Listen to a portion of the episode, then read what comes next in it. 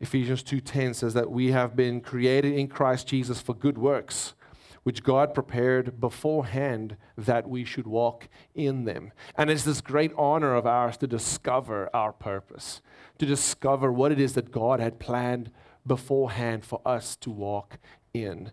But let it be noted that you were created in Christ Jesus as his workmanship. Another word in the, uh, uh, uh, the word in the Greek for workmanship really mean, uh, is the Greek word poema, and it's where we get the English word poem from.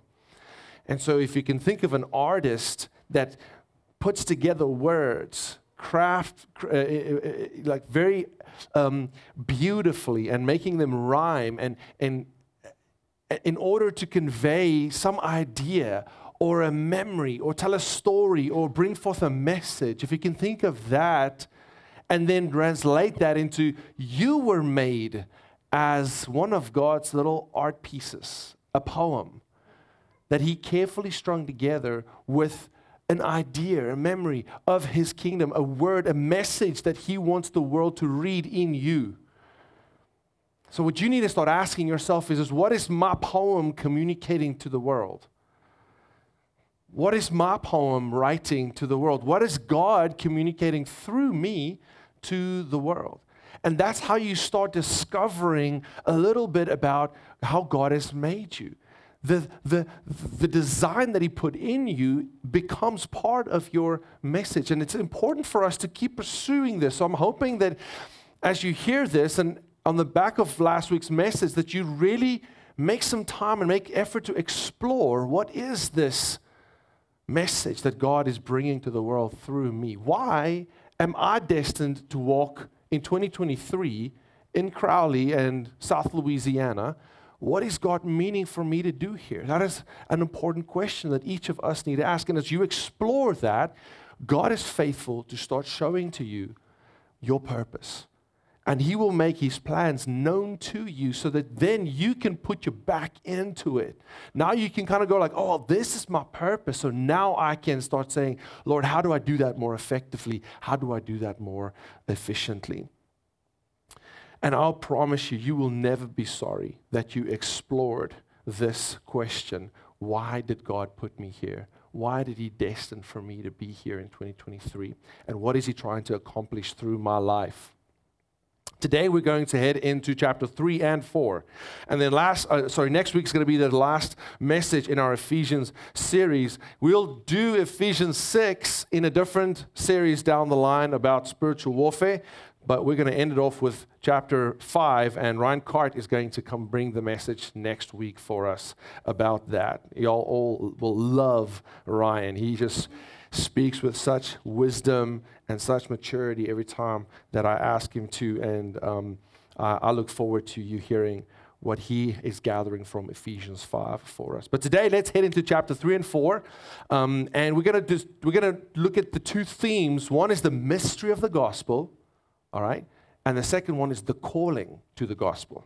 The mystery of the gospel and the calling to the gospel. Both of these themes is things that God is drawing our attention to and God is drawing us into as we follow Him so that we become beneficiaries of that, but also we learn how to be benefactors of that. The one receives and the other one gives um, the benefit. So let's start at Ephesians 3, verse 4. If you have your Bible with me, why don't you stand up real quick and we're going to make our scripture, our declaration about scripture. Can y'all put that up for us?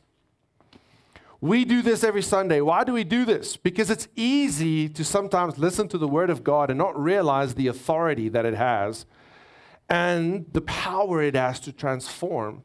And if we don't position our hearts and our minds correctly toward it, we might just see this as just another opinion, just another word.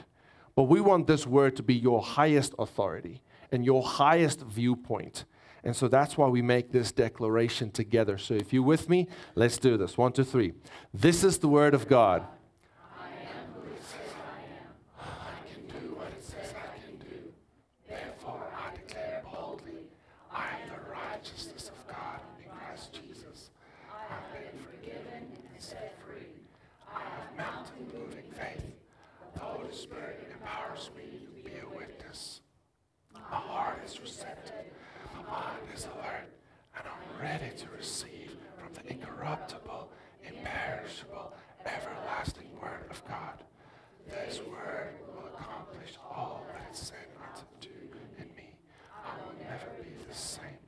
Holy Spirit, we submit ourselves to your Word. We don't do anything that you did not do. The Bible says that you submit yourself to your Word. You do nothing else other than what is written in these pages. And as you submit yourself to your written word, Father, we come and uh, recognize the authority that it has today to transform us and to make us believe different about ourselves so that we might live according to your purpose in this life. We pray that in Jesus' name. Amen. All right, take your Bible, Ephesians 3. I'm going to read a couple of verses, verse 3, chapter 3, verse 4 to 6. It says the following When you read this, you can perceive my insight into the mystery of Christ. This is Paul writing this letter to the Christians in Ephesus. M- most scholars believe. It says, You can perceive my insight into the mystery of Christ. There was something about this message of Jesus coming to save that was a mystery up until now. Verse 5 says, which was not made, to, made known to the sons of men in other generations, and has now been revealed to his holy apostles and prophets by the Spirit of God. This mystery is that the Gentiles are fellow heirs, members of the same body, and partakers of the promise in Christ Jesus through the gospel. Everybody say Gentiles. Now, for some reason, the Bible um, translators try to provide context. Uh, I guess they try to explain um, how the original hearers would have understood it. But for us, it's important to understand what certain words mean so that we can apply them to our context. The word Gentile in the Greek is the word ta ethne, the nations. Okay, so that Greek term there you pronounce ta ethne. And the literal translation of that is not the word Gentiles, but it's the nations. It's the nations. So if we would read verse 6 as it would be something that you know we understand um, in our context because we did not come out of a Jewish context that there was a separate or a, a dichotomy between what is Jewish and what is not Jewish. We're not Jewish. We're American, and you know we've just heard this gospel preached to us as part of our culture right? But what it says here is that this mystery is that the nations are fellow heirs. The nations. And we know from Matthew 28 19, this is very much in line with the mission that Jesus gave the church. You will remember Matthew 28, verse 19, say this following It says, Go into all the nations and the Greek word there is the word panta, which we, we get the word pan from, like um, uh, that means many or, or, or, or diverse uh, uh, uh kinds of things. Pantata ethne, all the nations. Jesus sent his disciples to go make disciples of all the nations. And so Paul had an acute understanding here of what that meant for the people that weren't of Jewish descent of the day. Oh, I'm so sorry. I need a. It's the wind. I'll put it. I'll put it under my water bottle. I need it.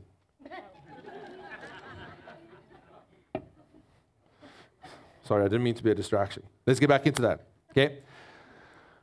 So this mission that Jesus gave the church to was that, and the mystery that was revealed in it was that the gospel wasn't just meant for the Jews, it was meant for the nations. And here's the problem when we, now that we're 2,000 years removed and we grow up in a culture that's overtly Christian, it's easy for us to think that that mandate and that mission is just for us. It's just for us and our neighbors, right? And we get very comfortable thinking that, okay, good, I'm saved, so that's fine. That's good and, and, and done now. And what, what this mystery wants to reveal to us today is that no, this gospel wasn't just meant for you and your people, it was meant for all the people. And so, we as Christians, if we understand the mission that Paul understood, needs to understand that your and my faith doesn't just stop and cannot just stop with me getting saved. It has to engage in this mission of seeing all the nations hear the gospel and get included in the incredible heritage that we as Christians share. So I was at the youth camp and I led a breakout session. Shame on all of you didn't you didn't come to my breakout session. Thank you, thank you, Grace. I appreciate that. Thank you. That's awesome. Now, here's the problem. What about the rest of y'all?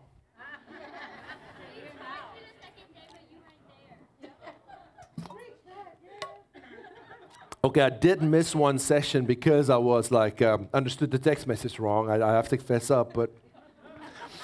But thank you that you were going to be there. You were going to be there, right? Who of y'all were going to be there? Now, don't you dare lie to me today.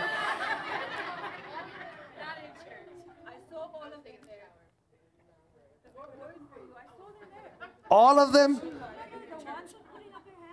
Okay. Y'all just got a witness. Somebody brought some receipts for y'all.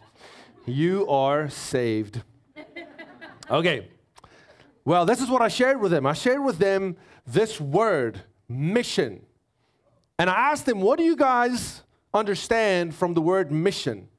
And you know, it's awesome when you don't talk, when you talk to non religious individuals, because they actually think. They don't just, you know, regurgitate stuff that they have, um, you know, heard before that really isn't um, uh, uh, uh, what you're asking. They're just assuming you want a religious answer. Not, not these kids. They say, well, if I think of mission, I think of a goal. I'm like, that's good. What else?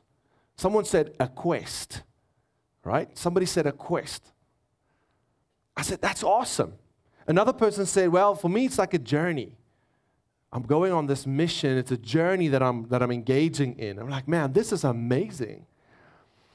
And then another person said, well, a mission should be like, probably it's going to be like challenging, right? Mission impossible, right? There's going to be a challenge to this, and, and there might be some danger. And then another person said, but it's not danger like negative danger. It's more like, it's more like, it's like exciting danger, right? Butterfly type danger. And I was like, that is so incredible because if you think of mission, then, and, and that is what comes to mind, then really you actually have a greater grasp of what the Bible refers to when it talks about the mission of Christianity than most people in religious circles will. And so I applaud those youth for actually thinking for themselves and understanding that when Jesus gave this mission, because Matthew 28 really is the mission of the church, that it was going to be and need to be a goal that we try and reach. Is Matthew 28, verse 19, one of your goals? It's going to have to be a quest which means that there's going to be things that I have to solve, right? You know, when you when you when you think of all the kids' stories and it's a quest, and there's always like you get to this place and there's this conundrum, I have to figure it out, and there's either a riddle or there's like a thing, a puzzle, and they have to solve it, and then when they solve it, boom, the next part of the journey opens up. It's a quest. The mission that Jesus gave the church is, is like a quest. You have to go to certain things, figure certain things out. It's going to be kind of like puzzling. You might not get it at first, but if you work at it a little bit, and if you get a couple of other brains with you on it, you might be able to solve that puzzle. And when you do, boom, it opens up a whole new part of this journey. People said it was a journey. Yes, because it is constantly in motion, it is constantly changing, it's dynamic, it's not the same every week. And yes, there's challenge to it. And yes, there are some risks to it. But it's all part and in, it's, it's, it's, it's, it's the nature of a mission. And yet we were charged with this mission to go and accomplish it because he said that the mystery was that this was always the plan that all the nations would be included in this. all the nations. It wasn't just the Jews that had to go, they were the beneficiaries of it, the recipients of it, but then they became the givers. They became the blessors. And so are you and I. As much as we are receiving this benefit, this blessing of this being in Christ, the minute we find ourselves there, we are now included in this missions, pantata ethne, all the nations need to learn. And so our station's name at this youth camp was Global Mindset. And I said to them, well, where, well, let, me, let me ask you, where, where are the nations? Are they across our border? No, they're probably in school with us by now. The beautiful thing of having a global mindset is, is that you can see the world on your doorstep. You don't have to cross our border to make a change in the world. I'm still in contact with one of the students that, whose hearts we touched in the short semester that she was at, at, at JMU. And she, she, she, she um, learned like incredible things about her relationship with God in the short time she was with. And she's, she told me the other day um, that she's still talking about these things with her family at home. Guess where she's from? Where's she from again? is it? It's not. No, it's not. No, is it Venezuela? El Salvador. Right? So, guess what we're doing from little old Crowley? We're impacting El Salvador. Why? Because we have a global mindset. We're engaged in the mission. And you can be a part of this mission when you start understanding your, your place and your and, and, and, and you know your makeup and what you were included in correctly as a Christian. So I asked the youth, I said to him, So why do mission exist? All right, Ella, tell us, why do mission exist? Exactly. Think about what you said. Mission exists because worship doesn't. Between mission and worship, what will translate into eternity? It's worship. There is no mission in heaven. So, the purpose of mission is to activate worship. It's to activate worship. Now, before you think of worship as just being singing songs and fearing that we're going to be all be robed in you know, choir dresses and just be swinging and you know harmonizing in, in heaven, heaven is a lot more than that. Colossians speak of our lives being worship. Everything we do as of unto the Lord, everything is worship begs the question is everything I do like worship? My mission is to activate worship in us, to help us to reframe our thinking about our nine to five. How can my work life be worship? Mission exists because worship doesn't. The goal of mission is worship. And we just went through a little exercise of understanding that, you know, sometimes people want to go on missions because it's exciting, you know, it's travel experience and all that. And, and that's not necessarily the best reason to go on a mission trip. And so we need to prepare our hearts that when we go on mission, it is to actually have moments where we activate worship in other people. How do I activate worship in other people? First and foremost, it's through my personal worship. My personal worship is the first thing that helps me to activate mission in other people. And so, as I am worshiping and telling people about my life with Jesus, my faith, I am motivating. I don't even have to preach at them. I don't even have to like confront them on their sin. I don't have to, you know, quote Bible verses to them. The first thing I have to start doing is to just worship in front of them. Then does that mean I'm like, glory, hallelujah? No, that's religious fluff. You don't have to do that. I mean, if that is you and that's, you know, what your, what your personality is like, and you know what, then more power to you, you know. But what I've just found is that that doesn't necessarily get experienced as authenticness. It, it, it more often is experienced in a negative way. But when you make decisions and you make them ethically, when you have an opportunity to take and you know that it's going to dishonor God, you say no to it. When you have to act towards somebody, you have to do something towards somebody, like if you're a boss or if you're a co worker and you have to confront somebody, that you do it with respect and love. All of these things is how we turn our everyday into worship unto the Lord. And when they ask why, you have a answer for them. That's not, oh, you know, I'm just, that's just who I am. No, you have a proper answer to say, this is because my work is my worship unto the Lord. And I want every decision, every action I take at my work to first and foremost honor Him. And secondly, to represent Him. To represent Him. Our mission exists because worship doesn't. So let me ask you this where is there not worship? I'm not talking about the ether in your life. No, no, no, not you personally, around you. Right around you. Where is there not worship? I asked this to the students. They were like, some said, like, in my family. What did you say? Everywhere, around us. In my school. There is a lot of non worship going on in this world. Even though we're a quote unquote Christian nation, there's this unfortunate thing where the church got completely split out of secular life. And let me tell you, that is a good principle when it comes to splitting church governance and, political and, and, and, and social governance, but that's not a good split when you take Jesus and his influence out of the world. There is no reason why Jesus shouldn't be included in your nine to five. Absolutely no reason. It poses no threat.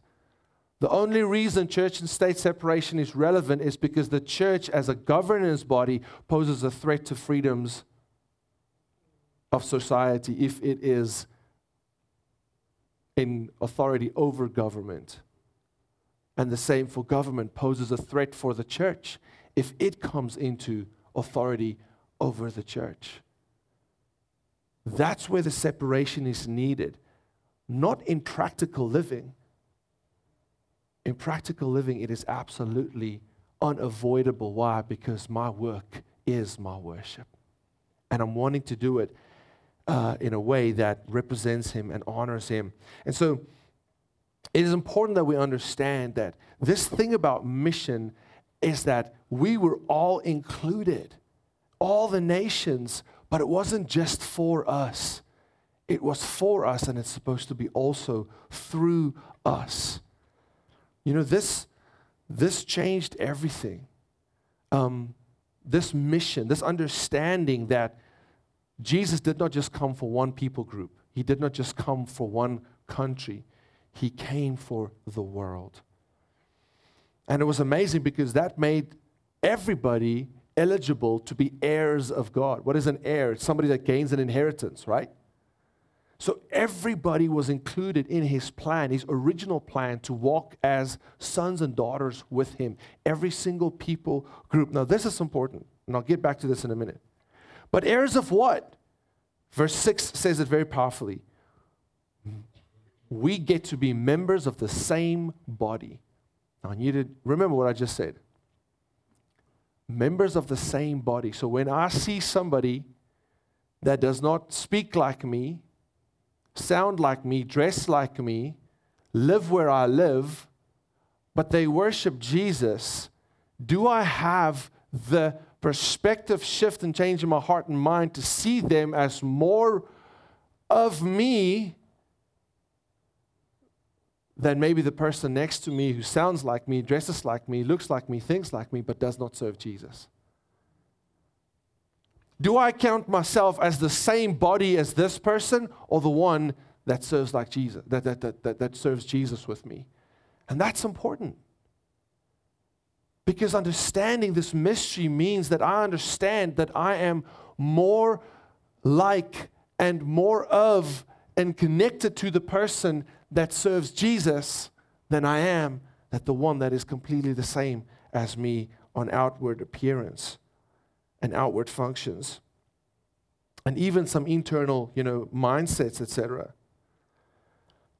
We get to be partakers of the same promise. We spoke about this in, in, the, in the previous messages, so I'm just going through it. The first one is identity. Do I identify more with the people that are Christian, or do I identify more with the people that I perceive to be my people? Partakers of the same promise. That's our inheritance. We all get the same inheritance through the gospel. That is both our blessing and our influence. So, how we work out and how we live out our, uh, our power in this world, our influence in this world. So, continuing on in Ephesians 3, verse 8, it says, To me, though I'm the very least of the saints, this grace was given to preach to the Gentiles the unsearchable riches of Christ, and to bring to light for everyone what is the plan of the mystery hidden for ages. So, first is the mystery. God wanted all the nations to be included, but there's a plan connected to this mystery. What is the plan of this mystery hidden for the ages in God who created all things? So that through the church, the manifold wisdom of God might now be made known to the rulers and authorities in heavenly places. This was according to the eternal purpose. Everybody just say, say this eternal purpose. It's important that we understand that none of God's purpose was designed the day that you saw the light the physical light. He wasn't like, ooh, what are we going to get this one? No, you were, so to say, released to come and physically live out your purpose that has been planned for you way in advance, right? God was never surprised with you. And so your experience on earth cannot change what God has planned for you back eternity.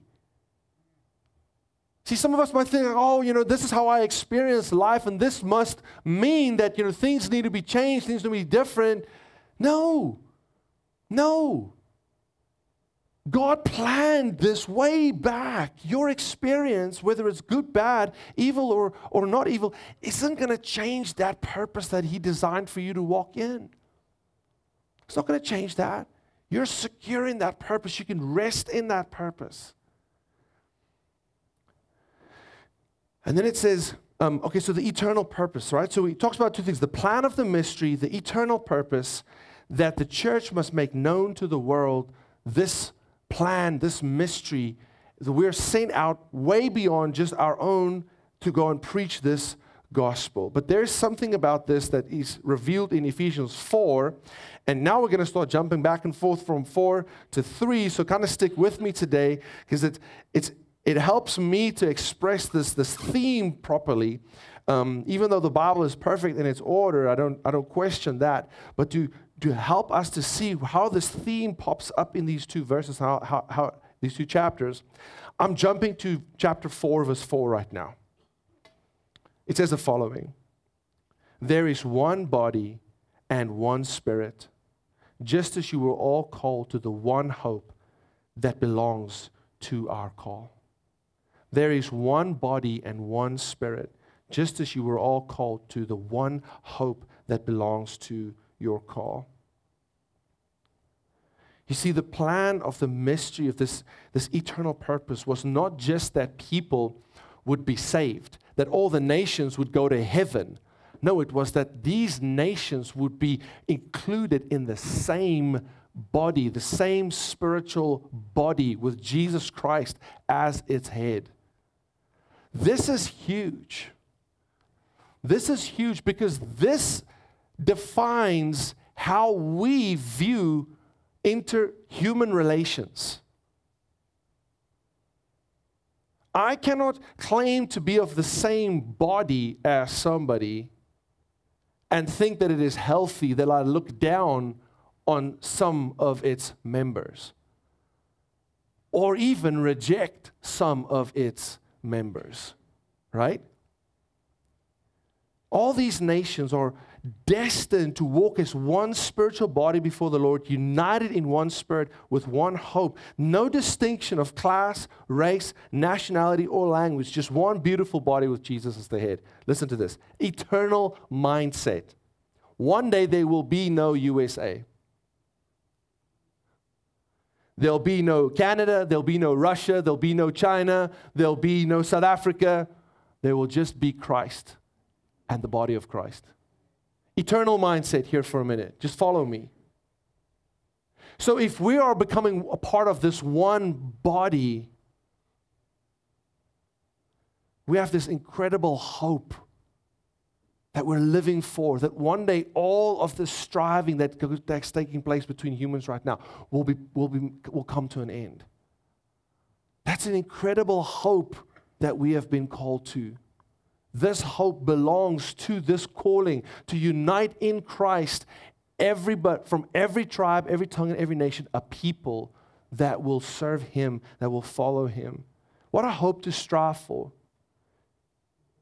When you look at your neighbor and they are different from you, remember what you, what you need to look at is the eternal perspective. This person can be a part of the same body as I am in eternity. And maybe, just maybe, when we look past our temporary fears, our offenses, our pride, when we look past our hurts, we will be able to treat people as though we have already attained this incredible glory. This is what enables me to live in forgiveness. So I'm going to go to the same destination as you. And if I can't look you in the eyes right now, it means that I am I'm actually settling for second best if I can't associate myself with you right now, then I'm not living in this, this plan.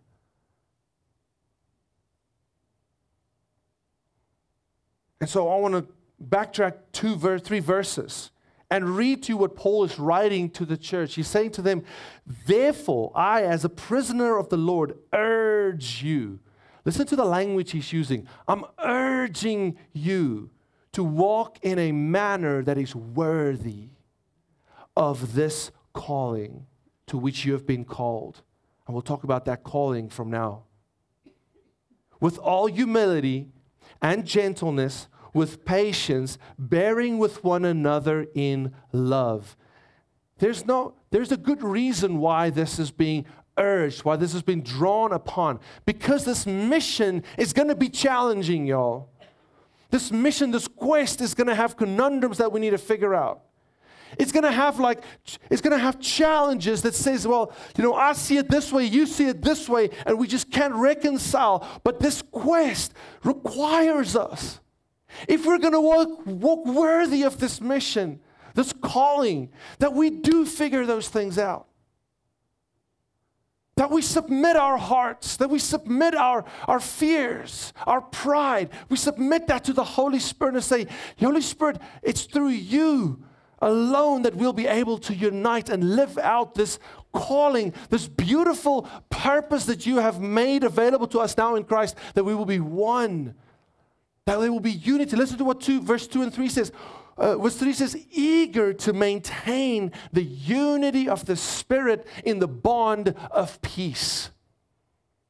Maintain the unity of the Spirit in the bond of peace. That means that we have to strive for unity amongst us and peace amongst us. This is, this is how, how we walk worthy of the calling.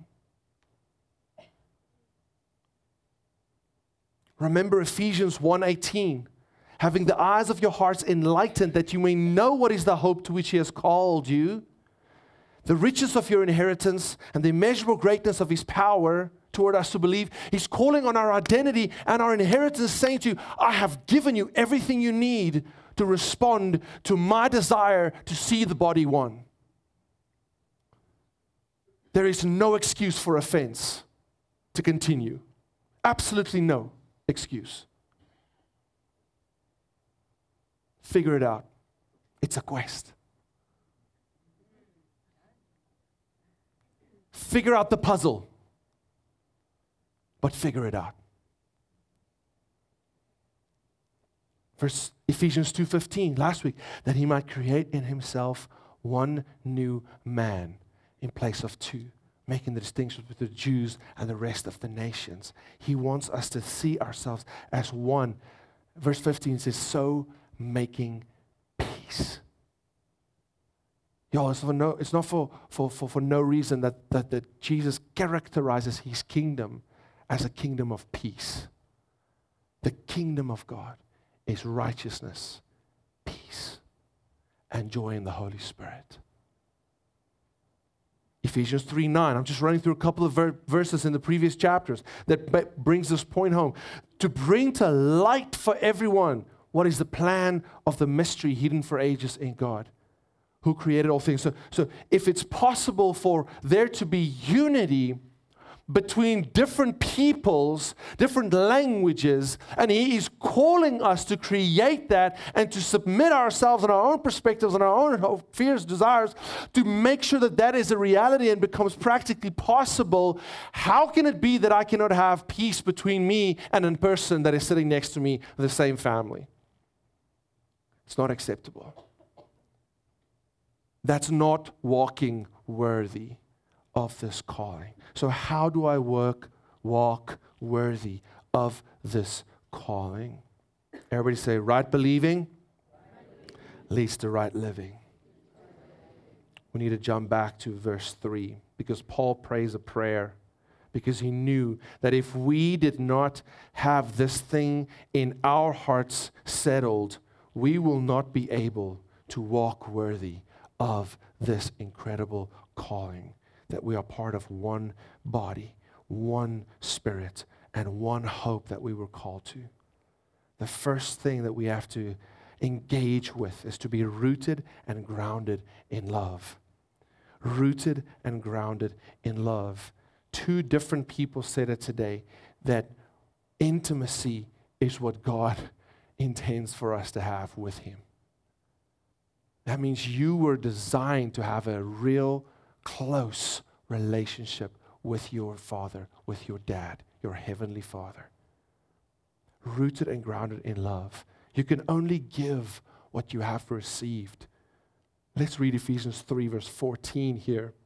It says, For this reason I bow my knees before the Father, from whom every family in heaven and earth is named that according to the riches of his glory, he may grant you to be strengthened with power through his Spirit in your inner being. And this is my prayer for you today. If you're in a situation where it's hard for you to find peace with somebody, where it's hard for you to, to, to, um, to, to find peace with some group, some, some ethnicity, some nation, that you would, that you would heed the prayer and that you would allow the Holy Spirit on the inside of you to strengthen you to the point where you are able to do this.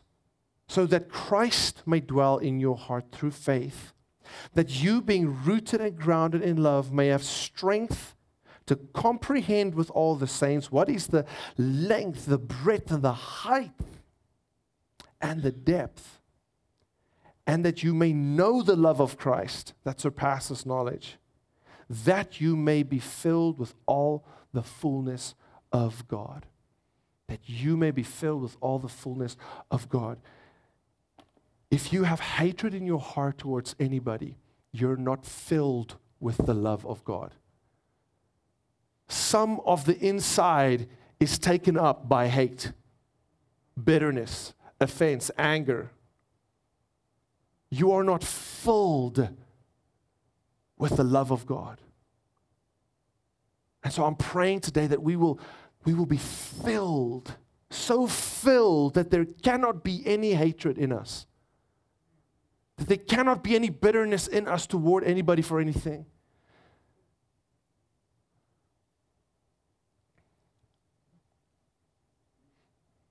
It, two things, two words stand out for me in this portion. The first one is comprehend. This is to understand logically by studying and being taught.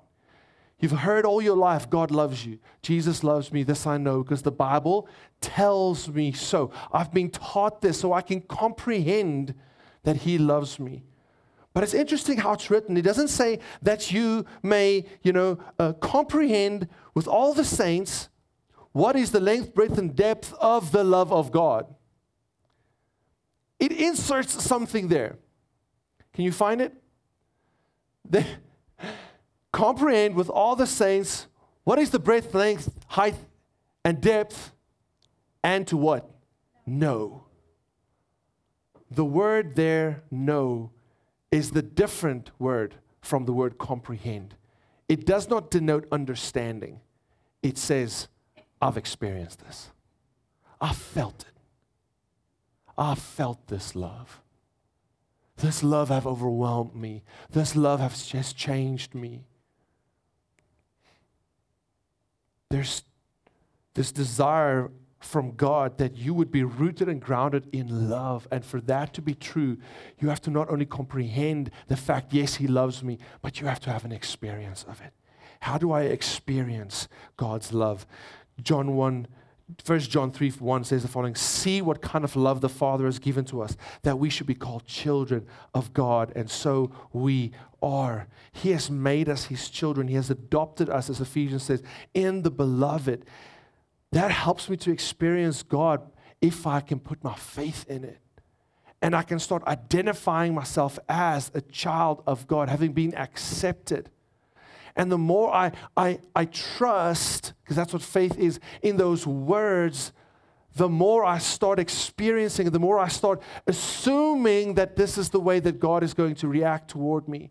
The Spirit of God will affirm these things to me in my spirit. And there's something about the Spirit of God inside me deeply yearning out for a relationship, for, for an emotional connection with me.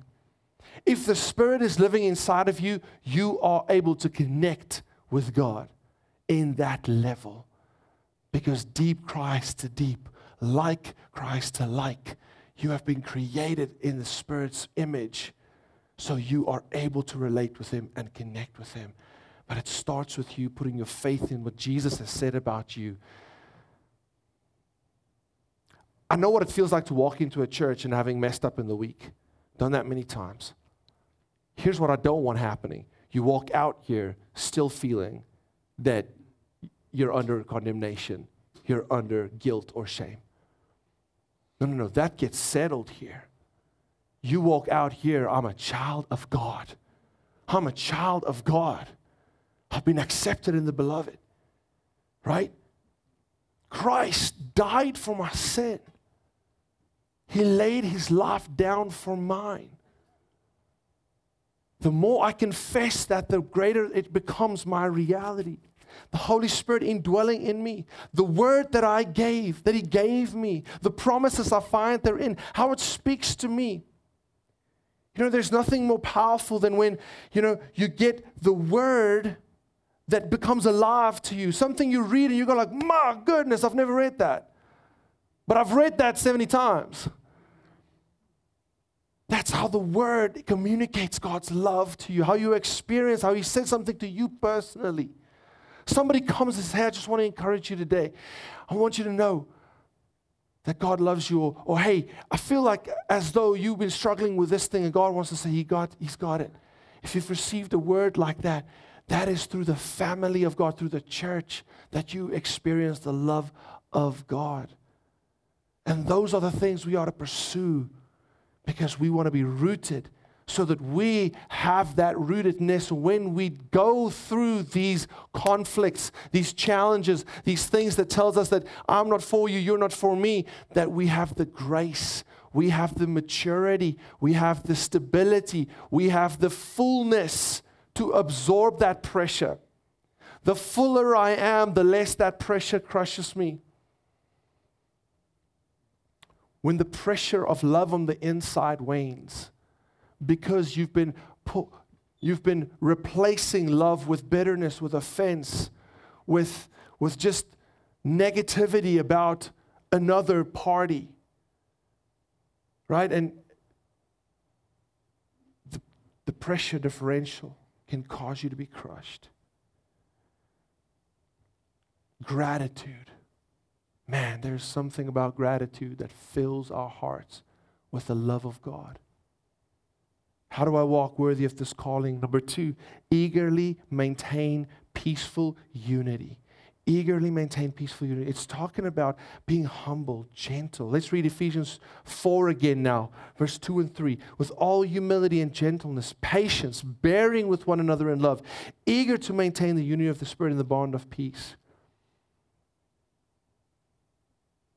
It talks to us to maintain peaceful unity between our family relationships, our work relationships, our ethnic relationships, our generational relationships. A while back, I spoke about this. Y'all, we need to build generational relationships. The church is not thriving or, or, or you know, we're, we're on a knife's edge when it comes to connecting with the next generation and keeping their hearts connected to it. And it does not help us negatively speaking about the next generation the whole time. Who wants to stick around in a place where they're always being ridiculed? Who wants to stick around in a place where they're always being made fun of, where they're always being criticized for their views, for their lack of X, Y, and Z? Let me tell you, not the youth of today. So figure out whatever hatred, bitterness, or whatever you have towards youth of today, and then replace that with the love of God. replace that. Now it's foggy. If I don't see you anymore, it's just, you know. Replace that with the love of God for them so that when they come into your presence, they might experience the bond of unity, the bond of peace. And that counts for every relationship. If we're going to walk worthy of the Lord, we cannot leave these things unfixed. We have to walk it out. Yes, it's a mission. I know. But it's a worthy mission. And we are called on to walk in maturity. That's the third point, to grow in maturity. And I want to speak about this because there is unfortunately a very big reluctance to growing up in Christ in the church today. Verse 14 of Ephesians 4 says the following So that we may no longer be children tossed to and fro by the waves. What are the waves? It's the challenges, the things, the storms of life right? Carried about by every wind of doctrine. It's opinions that people share with you about the church, about God. It is too easy to take Christians out, y'all. It's too easy. One life crisis and boom, they're gone. Why? Because we've not grown into maturity in Christ.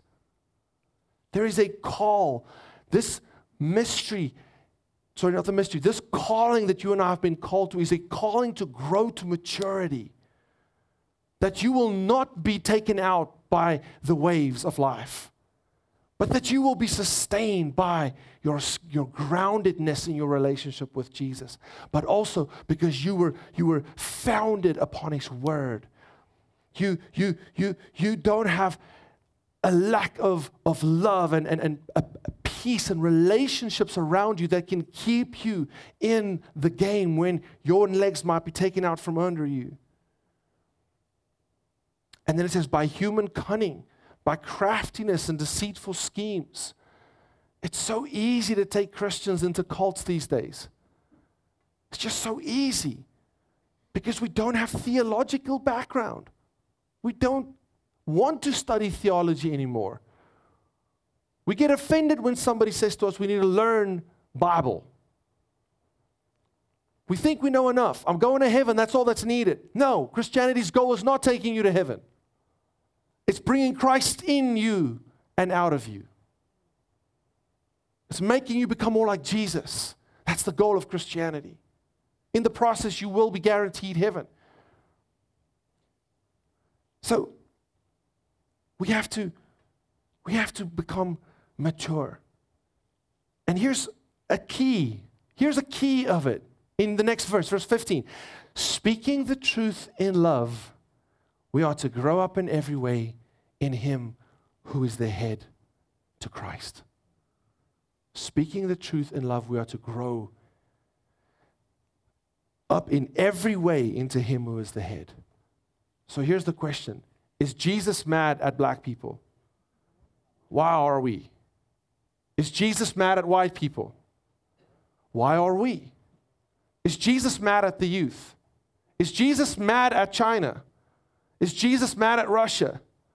No, he loves them.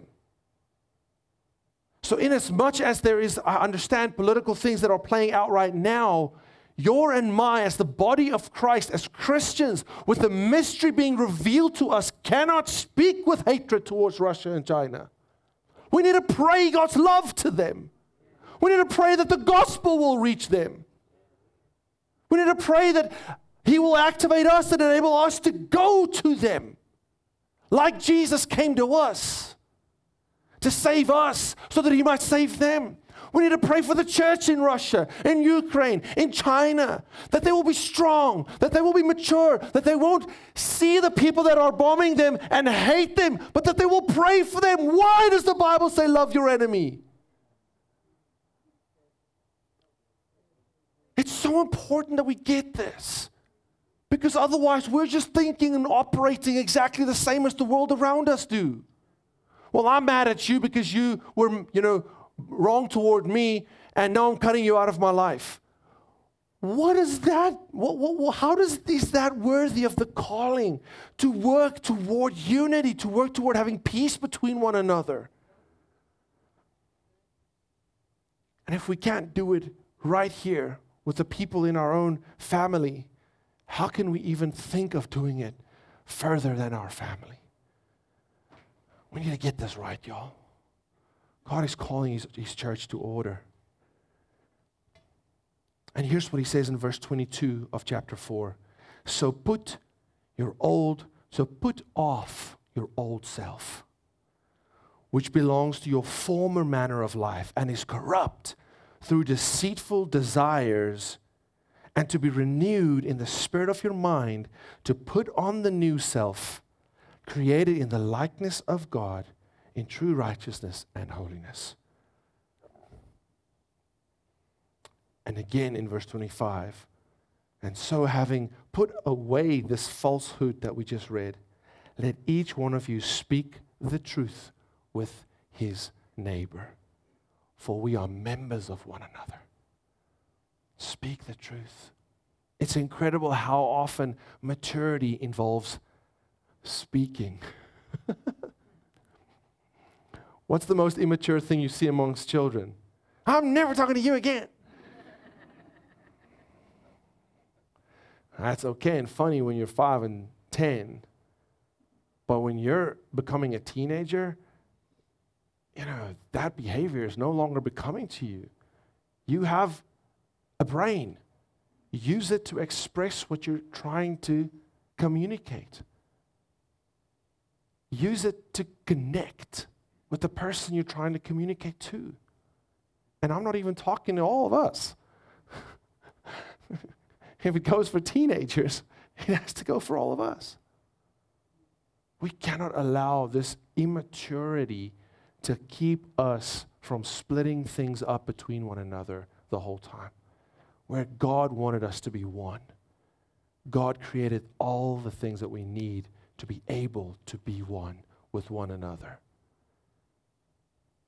Ephesians 4:29 says the following, let no corrupting talk come out of your mouth, but only such as is good for building up. Is somebody else's name safe in your mouth?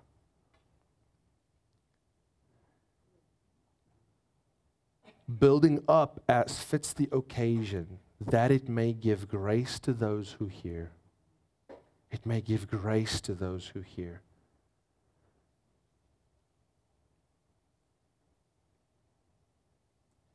Maturity involves no longer acting like children, not easily swayed by everything or that is said or experienced or heard. It involves growing up in Christ, and that involves picking up my share. I didn't read those scriptures, but Ephesians 4, verse 14 to 16, talks about every person doing their part, everyone taking up their part of the responsibility to build this family to become, if everybody does their part, the maturity develops. Putting off falsehood of my old self. Look, we all have sinful tendencies. Why? Because we all get hurt, we all get disappointed, we all have fear of what the other is potentially able to do to me. But we have also been given incredible inheritance and power to walk above those fears so that we can see one another and say, You're my family. And I'm not going to allow what happened between us, or what happened between our countries, or what happened between our races to make me miss you.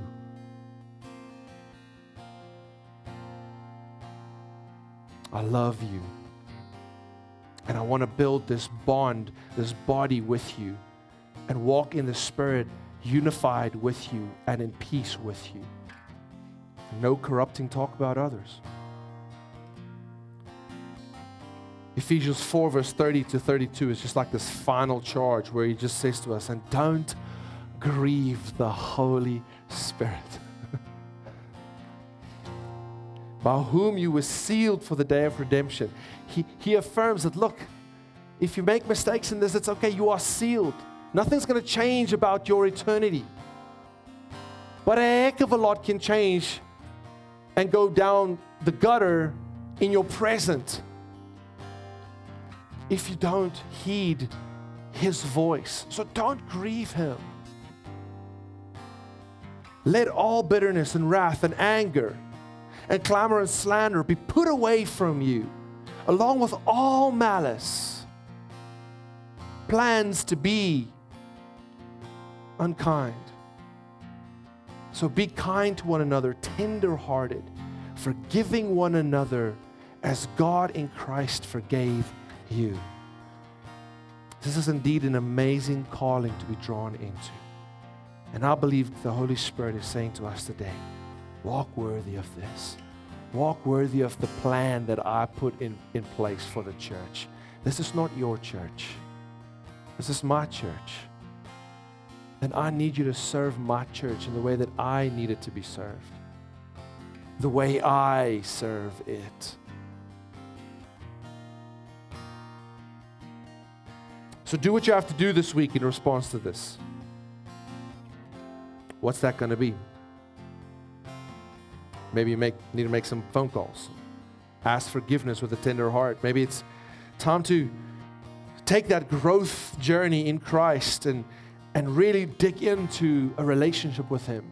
How do I connect with Jesus through my quiet time, through other people, connecting with them in their journey, connecting our journeys together so that we can motivate and encourage one another to grow. Maybe it's time for you to start serving other people. Get serious about that purpose in your workplace, making sure your work is worship. What is your response? And please let us not speak corruptly of one another. and frustrate the Holy Spirit. We need the power and the anointing of the Holy Spirit on this church like we've never needed Him before. The pressure from the outside is too great for us to allow our body to be filled with anything other than love. Anything other than love and truth that is spoken in love. I want to mention something that I said earlier. Experience of God alone can be misguided. Comprehension alone is just powerless. But when we combine experience with comprehension, the Bible stays our rudder. But man, we're not sitting on dry land. We're out on the water with Him. And we experience Him firsthand. Together, they're a revelation that transform us. And that's what I'm praying for us, is that we will be transformed by being grounded in His love.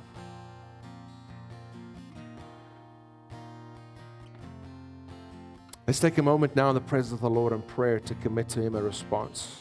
Just take a moment where you are right now. Let Ryan just sit. Take a minute, just one minute. What is it, can, what is it that you need to respond to to walk worthy of this calling that we have received? Start your prayer with Lord, Lord, I commit this week to, and then you just finish that sentence. I commit to what?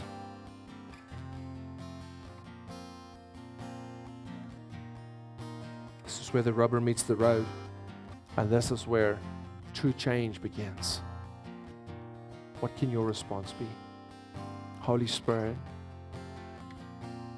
as we close today's message, I pray and service that, that you will remind us this week, Lord, of these verses in Ephesians and how it calls on us to engage in this mystery and this calling that you planned way in advance for us to be a part Help us to reframe our understanding of ourselves in light of this mystery and this calling. That we might accept your definition of ourselves as a higher reality than what we've grown to experience and grown to understand and define ourselves as. Come and transform us, Holy Spirit.